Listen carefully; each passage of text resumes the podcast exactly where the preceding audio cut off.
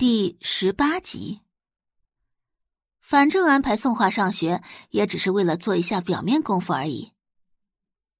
周磊看了宋画一眼，警告道：“华英国际学校呢，并不是普通学校，你记得少说话，别惹事，言行举止多跟你妹妹学习。”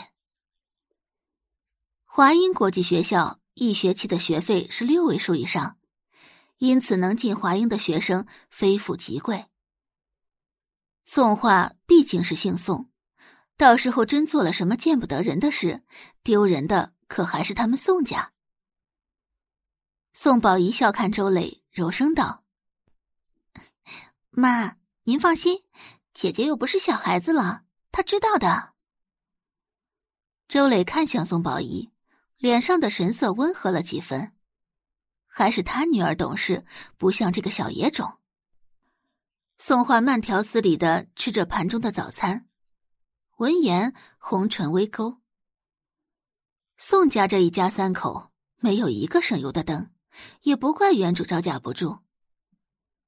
吃完早餐，宋画去楼上换校服。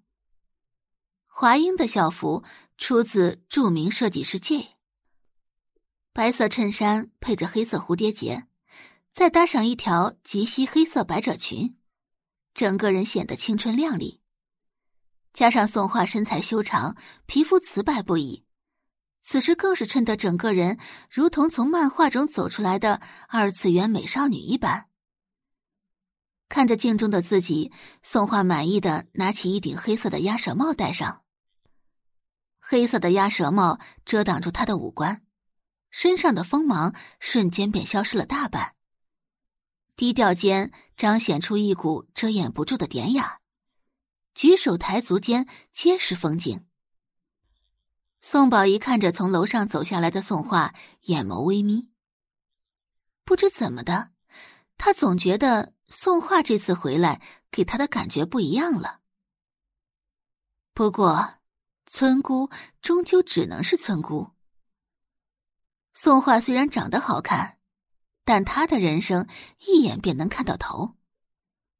先跟玉婷之订婚，而后结婚。待玉家老两口死后，他和玉婷之就会被玉家的两兄弟从玉家赶出来，流落街头，过完普通又贫穷的一生。这样的人不值得他放在心上。宋宝仪的眼底闪过一道微光，朝宋画开口笑道。姐姐，咱们走吧。二人刚走到门外，就看到一名同样身穿校服的男生站在门外等着。看到二人出来，男生立即走过来打招呼：“宝仪。”宋宝仪笑着抬头：“ 佳明哥。哦，对了，佳明哥，给你介绍一下，这是我姐姐宋画。”说完，宋宝仪又看向宋画：“姐，这是顾佳明，你叫他佳明哥就行。佳明哥就住我们家隔壁，我跟他一起长大，从小就是特别要好的朋友。”顾佳明看了一眼宋画，眼底不无轻视：“宝仪，这就是你那个刚从乡下来的姐姐。”宋画抬手压了压头上的鸭舌帽。帽檐的阴影遮住了他的下颌。宋宝仪拉了拉顾佳明的手，低声道：“哎呀，佳明哥，你别这样说我姐姐。”“好好好，不说，不说。”顾佳明伸手摸了摸宋宝仪的头，可心里却在嘲讽宋画太过小心眼儿。明明就是乡下来的，还不让人说了。就她这样的乡下野丫头。哪有什么资格跟宋宝仪站在一起？看在宋画的面子上，顾佳明有些勉强的朝宋画伸出手：“你好，我是顾佳明。”宋画微微抬眸，露出了一双明亮的桃花眸。“你好，我就是那个从乡下来的宋画。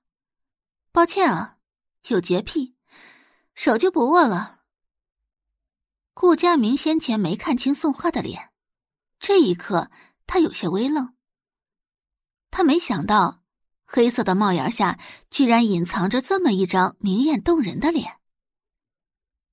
还没等顾佳明反应过来，宋画便抬脚先走了。嗯，他。顾佳明挠了挠脑袋。宋宝仪接着道：“